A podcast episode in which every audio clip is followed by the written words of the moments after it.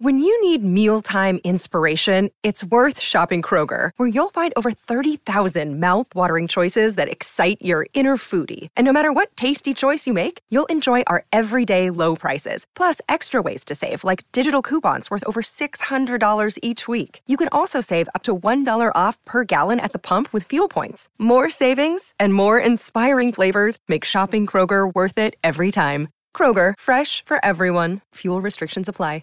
Hello, it is Ryan, and I was on a flight the other day playing one of my favorite social spin slot games on ChumbaCasino.com. I looked over at the person sitting next to me, and you know what they were doing? They were also playing Chumba Casino. Coincidence? I think not. Everybody's loving having fun with it. Chumba Casino is home to hundreds of casino-style games that you can play for free anytime, anywhere, even at 30,000 feet. So sign up now at ChumbaCasino.com to claim your free welcome bonus. That's ChumbaCasino.com and live the Chumba life. No purchase necessary. VGW. Void where prohibited by law. See terms and conditions. 18 plus.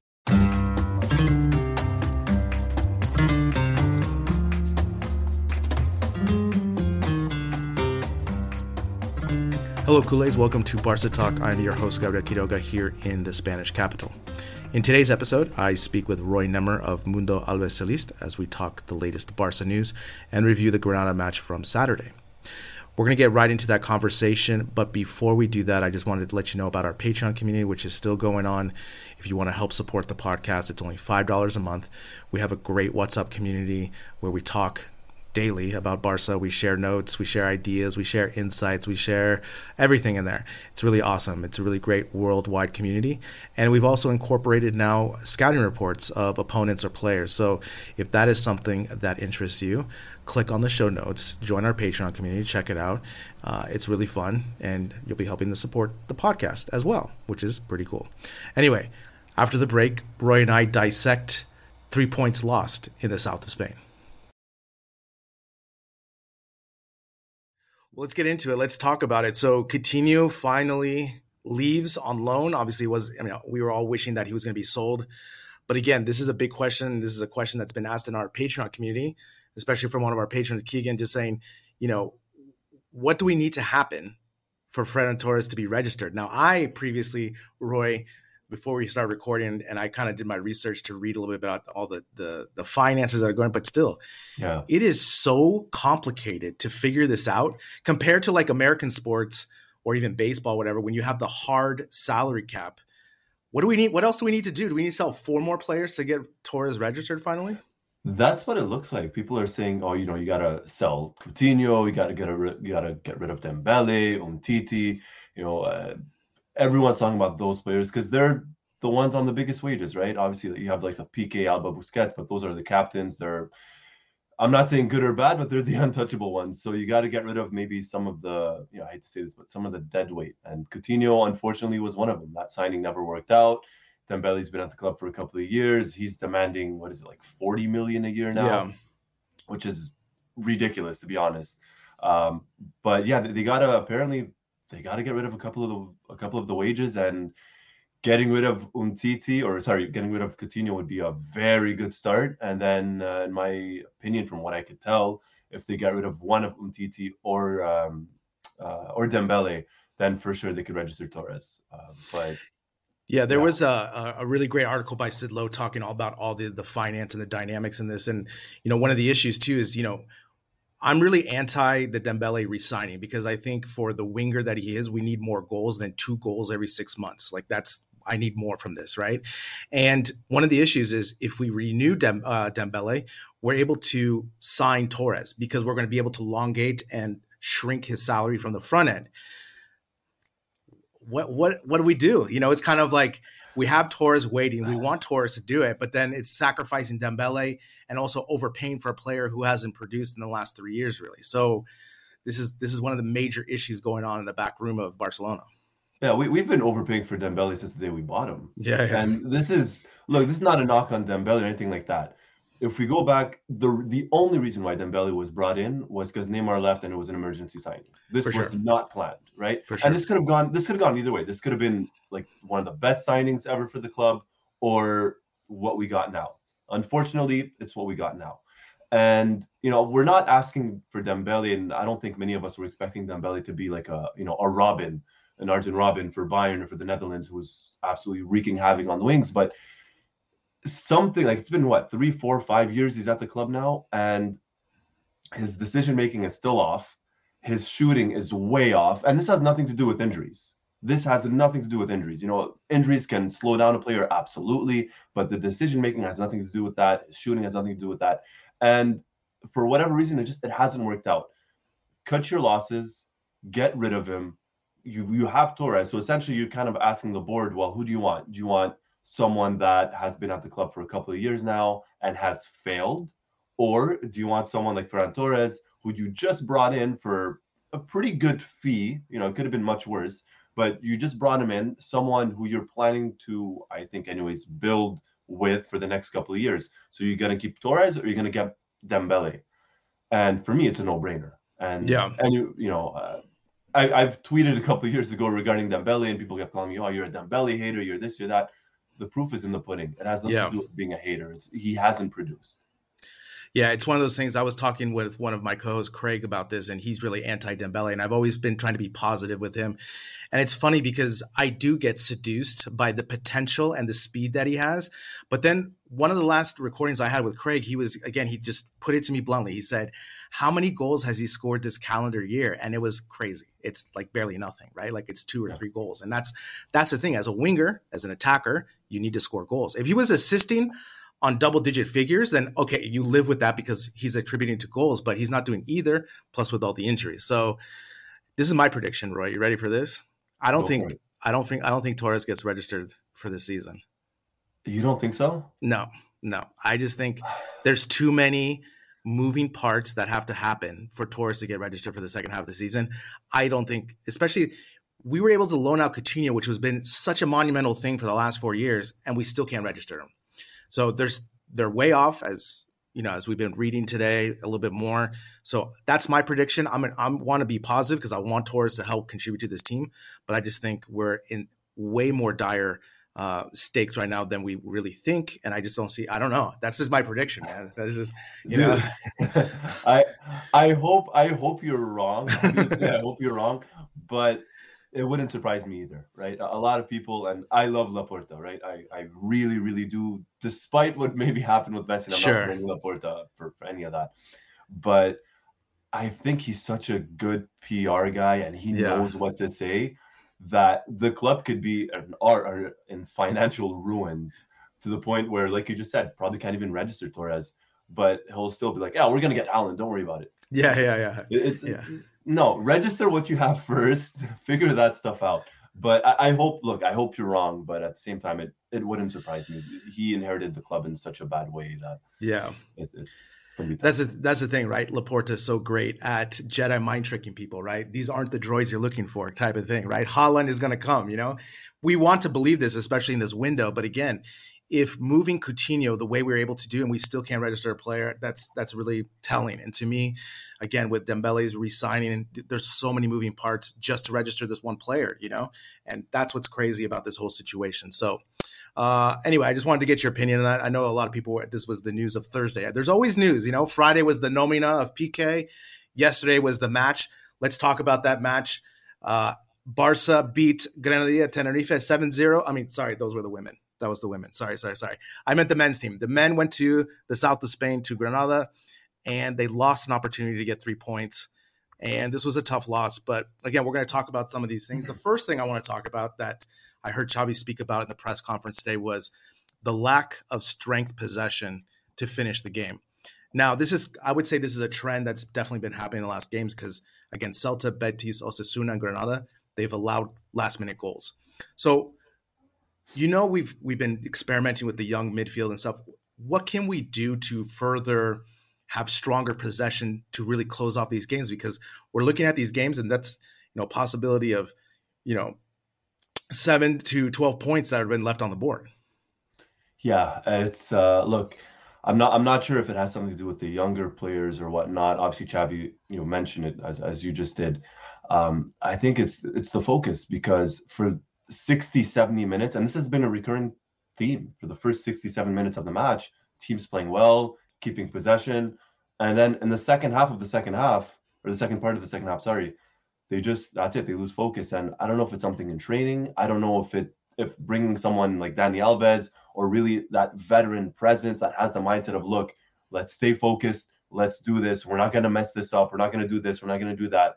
Sometimes it could just be that. And maybe yesterday's match versus Granada, had they won that match instead of conceding the way they did and collapsing the way they did, especially with the red card, had they won that match, that could have been maybe what the team needed, in terms of confidence, in terms of focus. Maybe it's something in training that they have to work on. Let's not forget, and you mentioned it, this is a very young midfield. It's a relatively young team. Yes, you have some of the veterans. You have Piqué, you have Alba, you have Ter Stegen and Alves. But for the most part, this is a young squad. When Frankie de Jong, who's been at the club for 2-3 seasons, is your veteran midfielder when Busquets is not there, that speaks volumes to the youth of the team. And it's going to take time. And hopefully it's something that's fixed sooner rather than later. One of the things I think, obviously Luis Suarez was one of the greatest number 9s we ever had at Barca. Mm-hmm. I think one of the things that was really underrated that he did was how he was able to hold possession, especially like in the beginning of his career with Barca, to take it to the corner, hold the ball.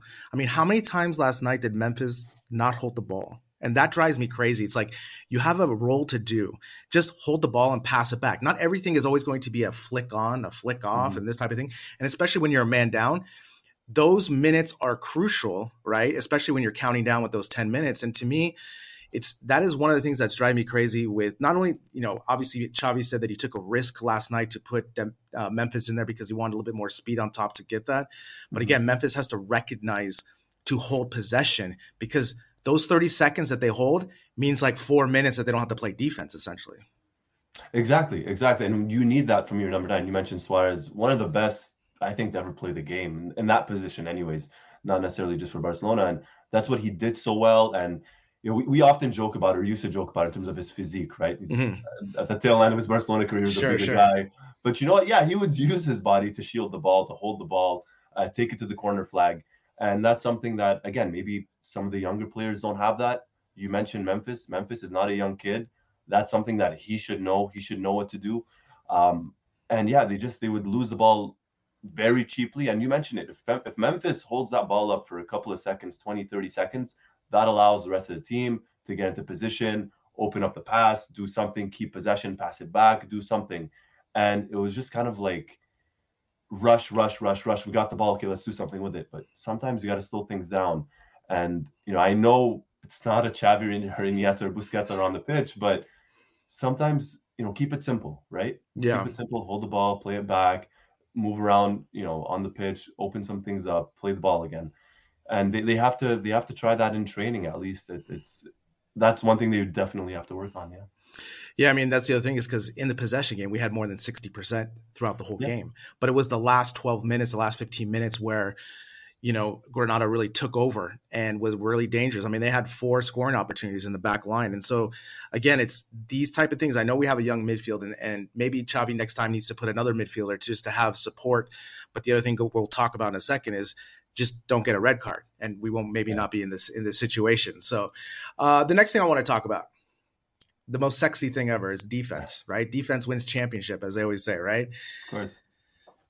Again, Xavi in the press conference after the match, he said, we have to be autocritica. We have to criticize ourselves about what is going on. And I think I think a lot of Barca fans are still in this fog of like how great our team was, to now realizing just how bad our defense is. Because if this keeps happening as a trend, you're just a bad defense, right? You can only have so many mental mistakes where this is happening. How do we, like, for example, we're doing a 3-back system, which I think is probably the best system we can do right now at the moment. But at the same time, what are you seeing from the defense that is kind of attributing to these last minute goals? Or is it just simply mental mistakes? Or is it just, we're not good at defense? I think it's a bit of everything. And the fact that, a 38-year-old Dani Alves is your best defender when that Araújo's not there, that I think speaks volumes in terms of the quality maybe that's on display. And, Alba's getting up there in age. Piqué's lost a step or two, which is normal, right? Which is normal. We've been at the highest level for over a decade. But it's the quality. And you know what? And I know this has become a popular thing on Twitter and this and that, but Ter Stegen doesn't look confident out there. And whether that's because of him, that's because of his injury, or that's because of the front four in front of him, or front three that are in front of him. I don't know, but when your goalkeeper doesn't look confident, that has to play a part defensively as a player, right? And I think a lot of it is just down to the quality itself. I think this team has become complacent, or was complacent at one point in the previous 2-3 years before Xavi came in. You know, Alba's kind of like, oh, well, you know, I won everything, and mistake after mistake. Same thing for PK. And then we saw it a bit last season when Araujo and Mingueza came on. At one point, they were essentially our best defenders. You know, you have these young kids, unproven, untested, come in, and you're like, wow, you know, these guys are actually stepping it up. And I think it just shows how complacent this team was. And it's the lack of quality, man. It's the lack of quality. It's the mentality as well. You have someone that's 38, like Dani Alves, who's obviously lost a step or two, which is completely normal. But when he comes in, playing the way he did, showing the heart that he showed, that's something that has to that has to ignite a fire in you. And if that doesn't, then you have a big, big problem. And unfortunately, I see a couple of our defenders that fire is no longer there. Yeah, and I'm just going to point the finger at Alba, because Alba, to me, hasn't been world-class in the last two seasons. And it's really hard because, you know, he was one of the best left backs in the world. And to obviously, there's a natural progression with age. It's a tough position to be top flight like that. And in the goal yesterday, and also during the week, you know, as you talked about, to get complacent, I understand, because, you know, when you get older, you just don't want to hustle or put the 100% they used to when you were 26. It's completely understandable.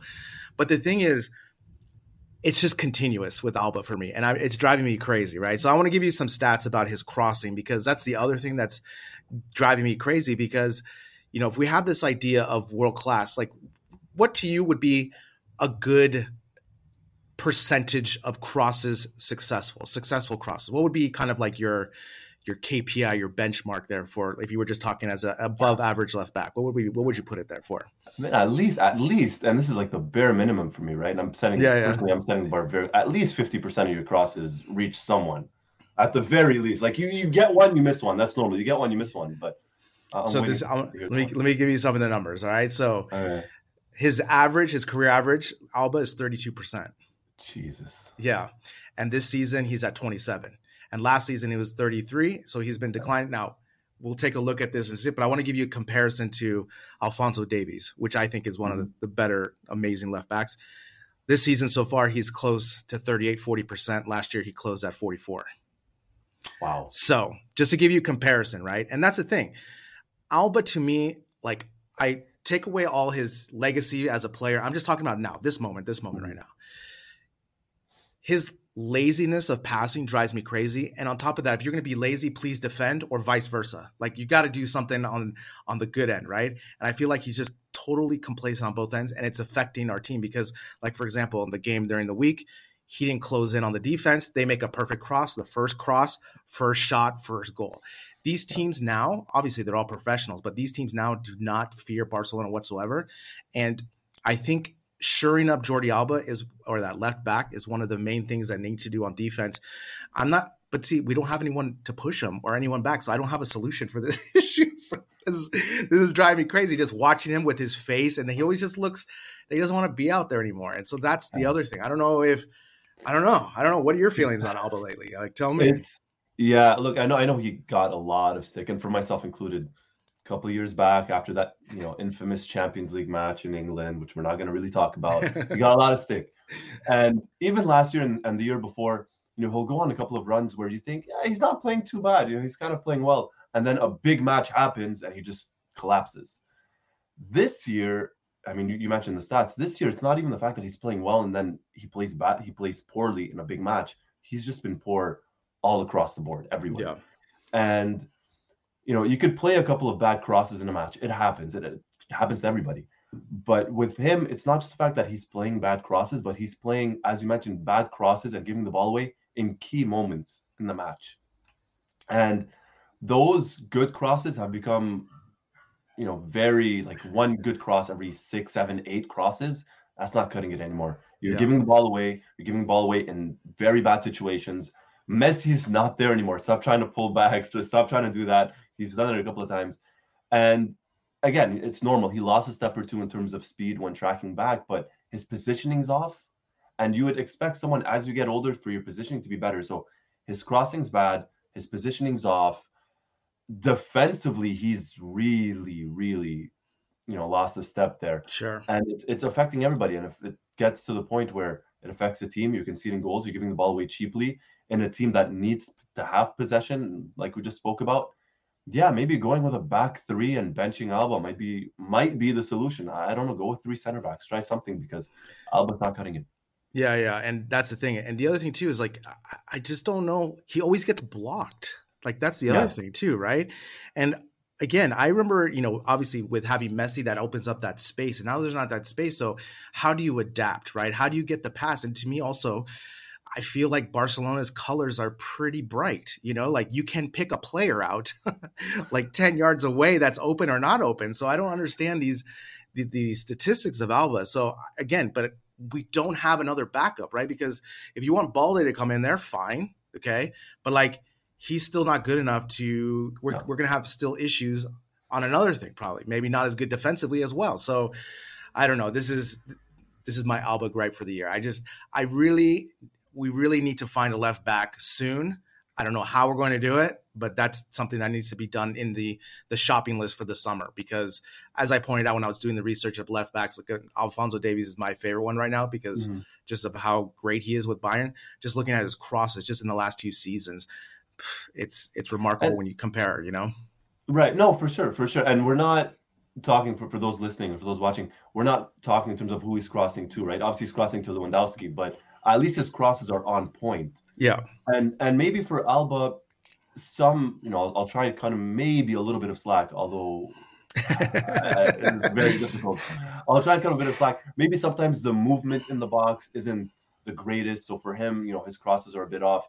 But as you mentioned, when you're trying to cross and the first defender blocks it with his, extending leg or whatever, something's off, right? Yeah. It's not like sending in good crosses, but there's no one there. We're like, wow, he missed a target, but no one was there. No one was in the penalty area. He's just missing everything. I mean, just going back to the game during the week with where he didn't close out, like he gave the player so much space, it's a tic-tac-toe effect, because all of a sudden it's a beautiful cross, creates chaos. Mingueza loses his target or his defending player. Guy goes right in front of him and scores a goal, and it's all these things that are just continually happening. And again, in this match as well, where there was three Granada players ready to cherry pick the goal, on this corner kick. Nothing makes me more nervous now defending these corner kicks in the last minute of these matches. It's not just Alba. This is Ter Stegen as well. I mean, he was very hesitant to come out and get the ball yesterday. Two step forward and said, I'm not getting this. So he backed off and no one was on the ball. No one was marking. It was terrible. I get nervous when a cross comes in, period, whether it's the last 10 minutes of the match or the first 10 minutes of the match. Yeah. Because we've seen, and you said it, teams don't fear Barcelona anymore. And the way they're playing, you can't really blame them. Yeah. That's a good point because, I was talking with this one, my friend, he was like, which goalkeeper would you take in your dream 11 right now at this moment with no budget? And I picked Mendy just because I like the way he has a spring to his step. And that's one of the things that, like you say, with Ter Stegen, the confidence to attack the ball in the air, to attack the ball. You just don't see it as we did in the last couple of years. So maybe it might be something injury related or not. The next thing I want to talk about with the defense is this yellow card bonanza that's going along with this team. This is another picking point for me that drives me crazy.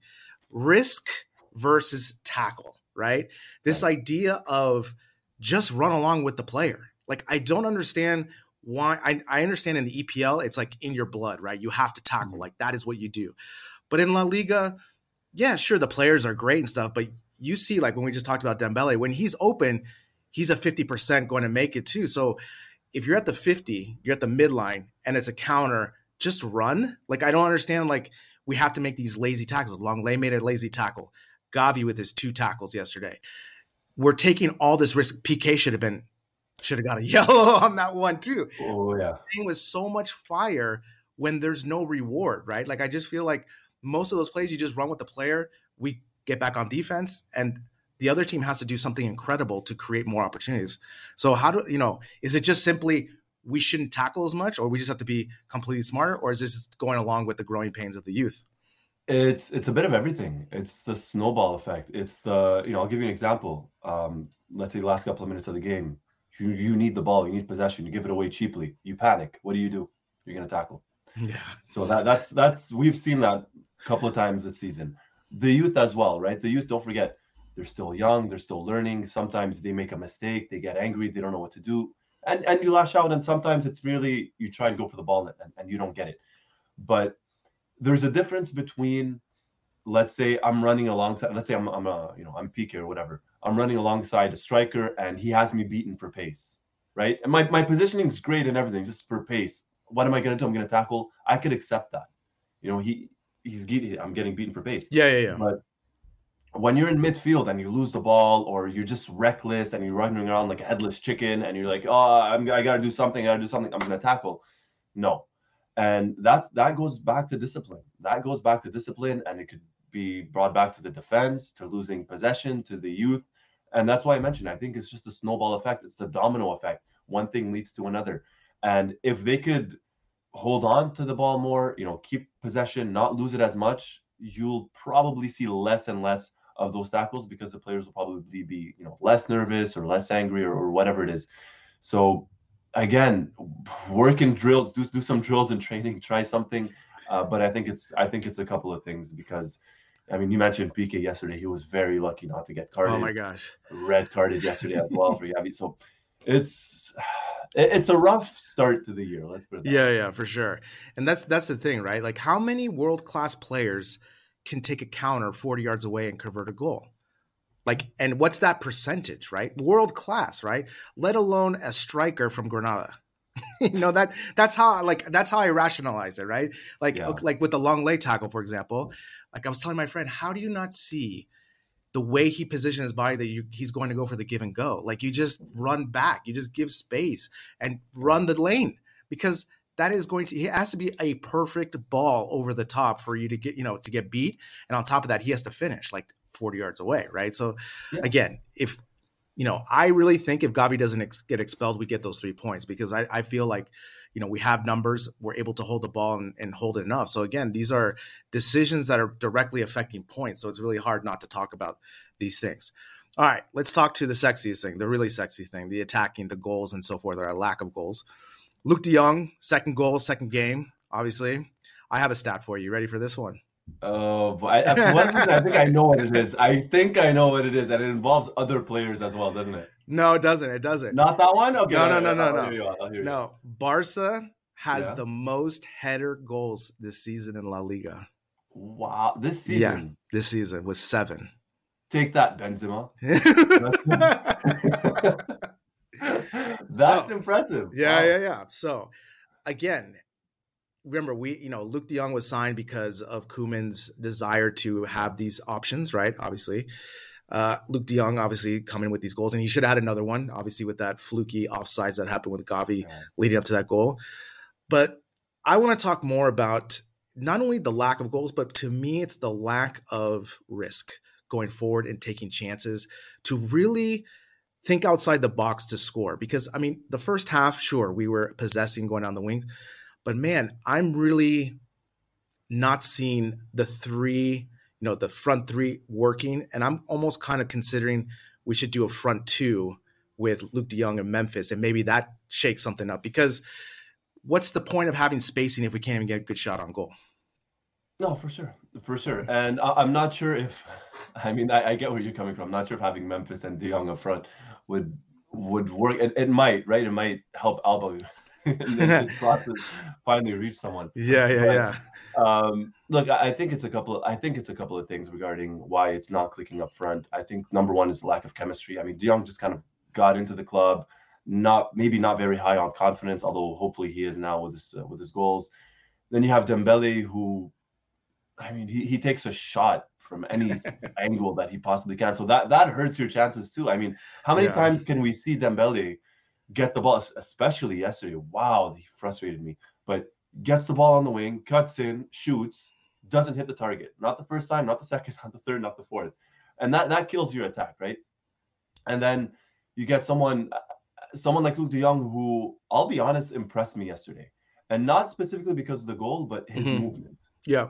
His movement inside the penalty area, for me, and this might sound, I don't know what, but superior than Memphis. better than Memphis. I'm being very honest. Yeah. A couple of times, you know, Memphis at the start of the season, he was good, scoring some goals, and then just kind of dried up. De Jong impressed me yesterday. I'm hoping once, you know, once Fati's back and hopefully, I mean, Dembélé's gone, but it's probably not going to happen. Yeah. If Dembélé stays and he, you know, his decision-making improves, then we might get some action on the wings and that might help out. But, and then there's also Ferran Torres as well, right? So I think it's just lack of chemistry, and specifically in the front three, I go back to lack of chemistry, but specifically in the front three, they're just not clicking. They're not clicking. You don't see those 1-2s being played between De Jong and Dembélé, for example. It doesn't happen. And I think it's going to take some time, unfortunately. I think the other thing, too, is we love pushing it back into the middle to get a shot in. That, like, let me ask you this. Yeah.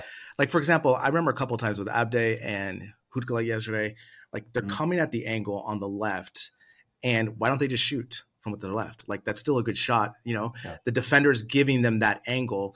Obviously, it's a hard shot because you have to hit it to the opposite corner. Yeah, I get that. But the thing is, you might get a rebound, right? And the other thing, too, is everyone knows the playbook of Barca. They always want to cut into the middle of the box to get their shot off on a thing. But even when we get our shot off, we're trying to blast it, like power 10, you know? Like, just place it. Like, we have to – since we're not scoring, we have to throw everything. Obviously, we're throwing crosses in there. But, again, I want to see just more quality shots when we're inside the box, because inside the box, you're still close enough to have a good shot. Right. Yeah. And it goes back to, and that's a very, very good point, in the sense of, let's say you have players around the box, right? Not in, but who specifically is good at taking shots from outside of the penalty area? Our best player, supposedly on paper, was Coutinho. He's good at taking shots from outside the penalty area. I mean, like, we either have to laugh or we have to cry here. So yeah, both, right? So it wasn't Coutinho, and then it's clearly not Dembélé. Yeah. So and I agree. If you get a chance, take the shot. Even if you're not central, you never know what could happen. Take the shot. You could get the rebound. Worst case scenario, you miss the target the first time. But what's that old saying? You know, you can't win the lottery if you don't buy a ticket. There you go. I like it. Take your chances, take your shot, try something, because what they're trying to do now is unfortunately not working. Yeah. I always think of basketball, like on fast breaks, when you spread the floor, when you hit the free throw, you cut into the basket, right? And I felt like we used to do that under Pep and so forth. I think we lack that desire to take that counterattacking all the way to the house. Like, how many times did we have a counter yesterday and we stop, you know, because of numbers? And sometimes that's a good thing to do, right? That's a good thing to do. But at the same time, go crazy. Let's try something. Let's take a chance there, because holding the ball, waiting for them to defend, we're just crossing around and not doing anything as well. So sometimes we have to find that balance. I know I'm asking a lot and being kind of contradictory in some sorts, but I feel like, you know, when I'm watching the game now, yes, I'm excited to watch the team as this youth team coming together, but I just feel there's some small details that can be learned upon and improved upon, and that's going to help maybe 5% in the performance. And those are the things I'm looking at as I put my coaching hat on. So that's the thing. Let's talk about Luke's goal really quick. Obviously, the cross from Dani Alves was sublime. I mean, that's why. I mean, when was the last time we saw a nice cross from that angle? Obviously, Luke fought in the air to get that header. Again, this is why Luke is there. Like you said, I think not only his movement, but his fight is something that is showing more and more in the matches when he's getting more playing time. Yeah, and to answer your initial question, when was the last time we saw a cross like that? Probably have to go back a couple of years where it was Dani Alves that sent the question. So there you go. Probably answers the first question. But no, and for sure, regarding Luke, it's and going back to Coleman.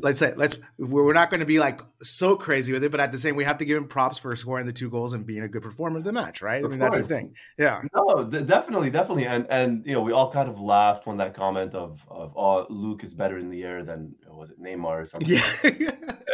It kind of helps when you're taller in a different position, but that's for another day. Yeah. He showed it yesterday, and it was a great cross by Alves, and the positioning by Luke, where he, you know, even him, he had to kind of go around the defender, go behind the defender and extend and get the ball. And that was great. And that's great. And, you know, I even sent out a tweet yesterday saying, you know, everyone talked crap about Luke, and now here he is making the run off the defender's shoulder.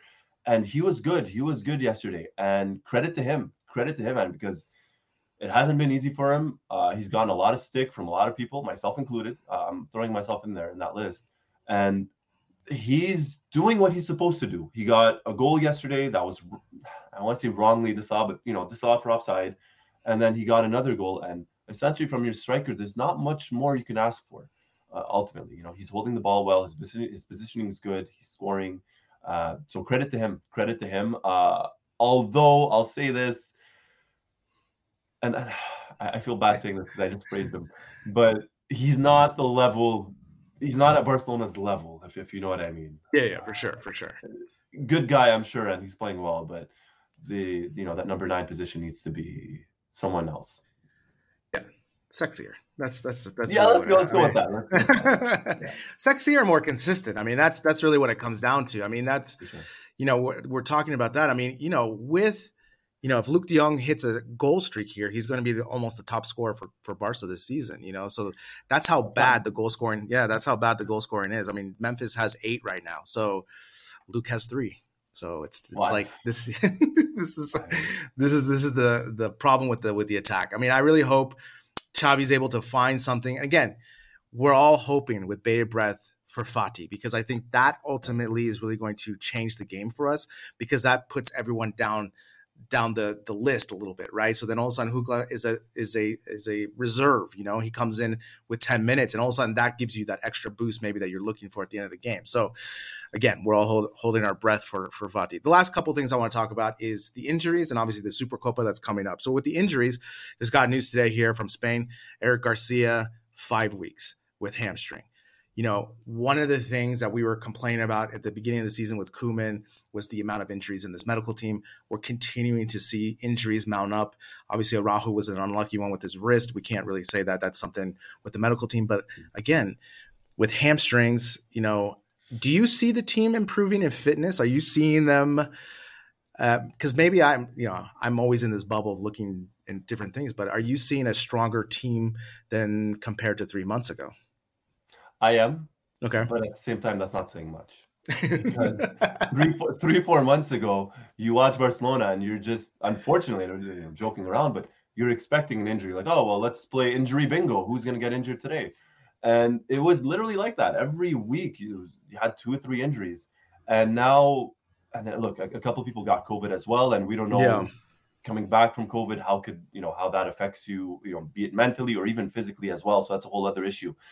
But I do see the team, better than they were physically, at least a couple of months ago. But let's not forget, this is a team, for the most part, right? For the most part, that were there last season and the season before. And it goes back to complacency, the lack of training, the lack of intensity in training, and the lack of intensity even during the matches. Yeah. And that takes time. That takes time to build up. I think we're seeing, slowly but surely, a bit of difference on the pitch. But yeah, I mean, that Garcia injury, that's going to hurt for 5 weeks, and that won't be easy. Yeah, especially with the depth and the yellow cards that are happening on this team, I mean, that's the thing. Like, next match, Gavi's not going to be playing. Luckily, PK didn't get ejected, because could you imagine if PK got that red card and all of a sudden we're without Eric Garcia and PK on defense, without Araújo? It's like we're going to have tryouts, We're going to have tryouts for defenders, seriously. Okay, I mean, hopefully, again – I just feel like we just need some good luck, right? Like I tweeted out the other day, I was like, when Araújo got hurt, I was like, looks like the three kings gave us coal, right? Because like, I just feel like every match, there's always an injury or something we can't recover. I mean, we lost Frankie de Jong, right, to like a calf injury the last match, and it's like just constant things like this. So I hope we can just get some good luck. I mean, we just like what it's bad karma or what's going on here, I don't know. I don't know if it's all the crap that we spoke as fans like 10 years ago or 5 years ago when we were dominating world football and finally came back to us to haunt us. But yeah, it's been tough. It's been tough on the players, obviously, and it's not like you could tell a lot of these guys, especially the youth, right? They want to play and they want to show their worth, and sometimes someone like Pedri, for example, I mean, he played 5,000 matches last season or last year. And eventually the injuries are going to catch up. And hopefully our luck begins to turn around on Wednesday against Madrid. Yeah, I mean, that's the thing, right? And the good thing is, you know, Barcelona are clawing their way back up the table. They're now 6th with 32 points. But again, like you said, they are traveling to the south of Spain, to Saudi Arabia, for the Europa Supercopa. And they're playing Real Madrid. And Real Madrid won last night 4-1 against a very disappointing Valencia match. I mean, they were brutal last night. I don't know if you could watch any of it. They lost 4-1. But Real Madrid are really cruising right now with 49 points at the top of the table. I think my biggest fear with this match are twofold. Going to Saudi Arabia, which is a long flight, playing the one match and getting embarrassed and then coming back. That to me is worst case scenario, because then all of a sudden the doubt of Xavi's project is going to be in. Obviously, everyone's going to be praising Madrid, but also just flying all the way to Saudi Arabia to play this one match and coming all the way back. Like those are all, and hopefully no injuries. Like that's the thing we have to look at. This is a really big match. Not only is it a Clasico, quote unquote, but also to see where the team's at, to see if they're a bit better. But man, this match really scares me, man, because Vinicius is actually scoring goals now. Yeah. Benzema is the league leader in goals. And I believe that Madrid is going to be out for blood in this match because they just want to put their stamp on this, especially, you know, they're just like, calm down. We're still top dogs here this season. Yeah, I'm going to be, and I'm usually someone that's an optimist, but I tend to be a realist as well. This match, I'm like you, this match scares me. I think Madrid's going to go all out. I think they're going to want to humiliate Barcelona. I think this is the perfect opportunity for them to do that because of the injuries. And because, you know, I mean, Xavi's going to want to play for the win, right? He's not, and he had no choice anyways, but he's going to want to play for the win. And I wonder what kind of risks he's going to take. That's number one. The fatigue is going to play a role, like you said, south of Spain, flying out to Saudi Arabia. That's a whole other issue as well. Yeah. And Madrid, again, and maybe I don't know if there's shame in saying this, but Madrid are a better side right now. They're in better form. They have better players on paper at least, and not just on paper, on the pitch as well. They're showing it. And they're out for blood, like you said. Benzema's top of the league. Vinicius is scoring. Since when does Vinicius score? I don't know.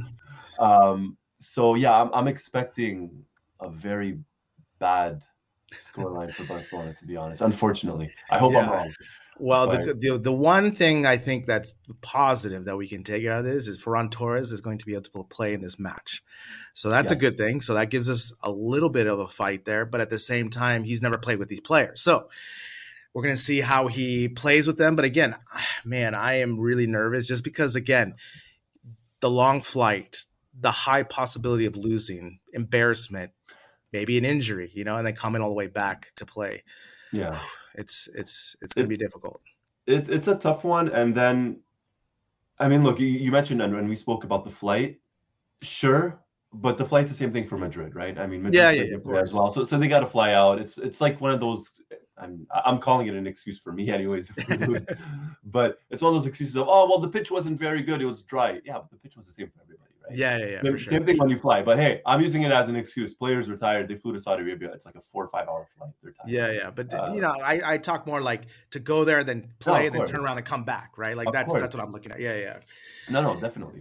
Yeah. So we'll see. Again, that's Wednesday night, and then Atlético Madrid plays against Athletic Bilbao on Thursday night, and the winner plays on Saturday, I believe. So. Is January the unofficial Barcelona versus Athletic Bilbao like 10 times a month? Is that like the official month? I don't get it. I felt like I remember last year we faced him like 3 times in 1 week. Yeah. It's actually in the La Liga scriptures from 100 years ago. Moses came down and he said Athletic Bilbao must play Barca every January 3 times. Yeah, there you go. It's funny because we do play him again after that. So we'll see again. Like you said, I want to be optimistic, but I'm also a realist. This is going to be a really tough match just because of our squad depth at this moment, right? On top of that. And also maybe it's not a bad thing that we lose and then get that weekend to recover and then get going for the next following week. Yeah, that's another, that's another way of looking at it. I'm looking at the calendar right now. They play Alavés right after, and it's away from home. And then it's Atlético Madrid at the Camp Nou. Big month. And then after that, it's Espanyol. So it's not a very easy match. And then this is the thing now. There's no easy matches. That's true. I mean, Alavés away You would think, hey, maybe 3, 4, 5 years ago, Alavés away, we could get the win there. Now, could we get a draw? It was funny because in our Patreon What's Up group, we were talking about the game on Wednesday, and the chatter before that was, can we just win 3-0? Can we just win 3-0? And of course, we couldn't do that either against Linares. So it's like every game is just going to be a dogfight. Like, that's just how it's going to be. So at Alavés, I can see the weather being a factor for us, with the rain, the north of Spain. That's the real north of Spain. And, again, all these matches are just going to be dogfights. So you look at the schedule and it's just like, remember, obviously when we had Messi and 4 years ago, you would look at that schedule and be like, Alavés, win. Look over the next one, you'd be like, Atlético Madrid, we have a higher percentage win. It's going to be a tough match, but I feel confident. Now it's like, I don't know how we're going to score goals. No, but it's that. It's Alavés away. You mentioned the weather and the fans, and the players are going to be up for it as well. Yeah, for sure. This is a weakened Barcelona team. Then you have Atlético Madrid at home, and then Espanyol, and then it's Europa League. And Xavi has to manage this squad. Xavi has to manage this squad. Europa it's not League. Just one match at a time. Think of it this way, right? You have 3 matches before the Europa League, and I can't believe I'm saying Europa League. And I know. Champions League, but we have 3 matches. UEFA Cup. Sorry, UEFA Cup. I'm gonna call it the UEFA Cup. Yeah. When I first started watching Barcelona, we kind of So you have 3 matches. Forget the Madrid. Put that one aside. You have Alavés, you have Atletico, and you have Espanyol. 3 matches versus 3 opponents you absolutely have to win. You can't lose against Espanyol. Yeah. The match against Atletico Madrid that's a quote unquote 6-point match, right? You get that. For sure. But then what do you do with Napoli? And the thing too is that and also it's a Thursday. That's the thing that's going to be a killer. God. That's the thing that's going to be killer with this Europa League, UEFA Cup, if you want to call it too, is that it's going to be Thursday. Luckily, Roy, Napoli has an airport because, some of these teams that are in the tournament don't have an airport that you can fly into so easily. So it's all these logistical things that are just happening. And January is going to be a crazy month with all this stuff because it's going to be a complete roller coaster of, what happens if we beat Alavés 2-0? Then all of a sudden we're like, oh my gosh. And then we lose 2-0 to Atletico. We're just back down with the Bajon. So it's really going to be hard to manage our expectations, but, obviously we are excited to see, I think for me, the biggest mile point right now are 2 things, Pedri and Fati that need to come back because when you mentioned Pedri, I totally forgot that he hasn't been playing at all. He's been injured and then obviously with COVID. Yeah. Well, that's what happens when you get like a 14-year-old to play 5 games in like a span of 6 months, something's going to happen. Right? Yeah. For sure. And look, hopefully he's back sooner than later, and same thing for Fati, and Xavi gets this machine really rolling. The one thing that we have seen is just, obviously the things that we were looking for was more fight, and we're clawing our way back. Obviously, we've lost opportunities for 3 points, but again, we're having the chances to do that, so that's something we can definitely hold on to. So, Roy, as always, thank you for joining me. I always enjoy our chats of talking football, and we'll talk to you soon. Thank you, Gabriel. Thank you for having me, and keep doing what you're doing, man. Good job.